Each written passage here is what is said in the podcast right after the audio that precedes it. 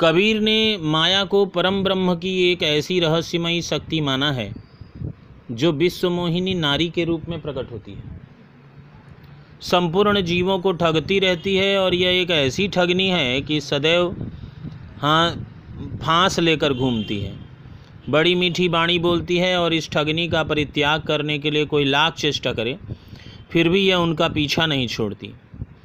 जल थल आकाश में सर्वत्र यह व्याप्त है और नाना रूप धारण करके जप तप तथा योग साधना में विघ्न डालती रहती है।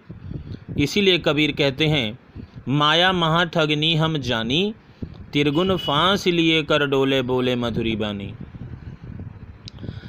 अर्थात कबीर के अनुसार माया एक ठगनी है और इसके पांच पुत्र काम क्रोध मद मोह और मत्सर हैं। ये सभी जीवों को सदैव सताते हैं तथा इन्हें नाच नचाते हैं। माया विघ्न डालने वाली होती है। इस माया से बुद्धि में भेद उत्पन्न होता है और जीवात्मा परमात्मा से अलग होने का अनुभव करता है। सतगुरु की कृपा से ही इस माया से जीव को मुक्ति मिलती है, तभी जीवात्मा एक परमात्मा का मिलन होता है। और इसलिए कबीर इस माया के विस्तार एवं प्रभाव को अकथ कहानी कहते हैं। कबीर मानते हैं कि मानव शरीर नासवान है और इस पर गर्व करना व्यर्थ है। वह एक दिन नष्ट हो जाएगा। जिस संसार में हम घी दूध शक्कर को पुष्ट से पुष्ट करते हैं, नाना सुंदर सुगंधित वस्त्रों एवं पदार्थों से सजाते हैं, वह मृत्यु के बाद घर से बाहर कर दिया जाता है और शरीर राख की ढेरी बन जाता है। शरीर के एक एक अंग सूखी लकड़ी तथा केश राशि तिनके की भांति जलकर खाक हो जाती हैं।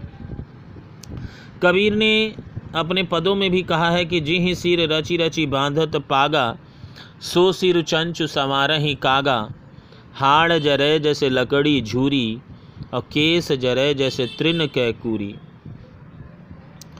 मनुष्य को अपने अल्पकालीन जीवन में माया से सावधान रहना चाहिए।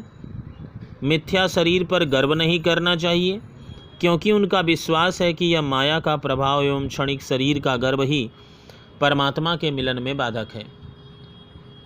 तो इस प्रकार कबीर के बातों को हम समझ रहे हैं और